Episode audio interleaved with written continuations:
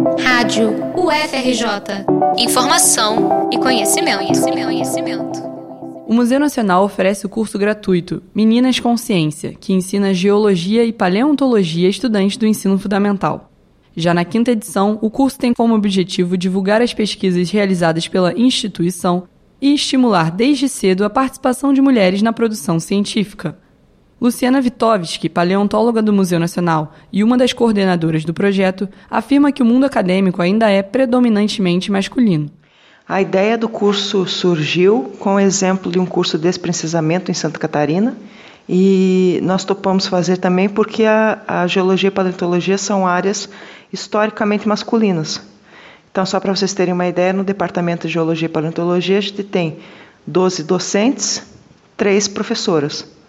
Então, a gente achou que valia a pena investir. O projeto é uma iniciativa das mulheres do Departamento de Geologia e Paleontologia do museu e é destinado a estudantes do sexto ao nono ano do ensino fundamental. O curso é composto por oficinas repletas de atividades lúdicas e educativas sobre o reconhecimento de minerais, rochas, meteoritos, fósseis de plantas e animais. Após a tragédia que destruiu o Palácio do Museu Nacional, em setembro de 2018, o curso teve que ser realocado passou a ser realizado no Horto Botânico, um prédio do museu também na Quinta da Boa Vista, mas que não foi atingido pelo incêndio. Além disso, as oficinas foram condensadas em dois sábados, em vez de quatro como era feito anteriormente. Outra novidade é o patrocínio da companhia petrolífera Shell, que permitirá o custeio de parte das atividades, como o almoço das estudantes. Das 50 vagas, metade é reservada a meninas matriculadas na rede pública de ensino. Sobre a importância do curso para as meninas, nós notamos que assim, elas já vêm, elas já estão vindo essa geração com o discurso de que elas podem, elas sabem que elas podem fazer o que elas quiserem, elas podem ocupar os espaços que elas desejarem. Então, elas vêm aqui, ficam conhecendo geologia e paleontologia, se encantam pelas oficinas e o curso é muito bem avaliado pelas meninas, que a gente faz uma avaliação ao final.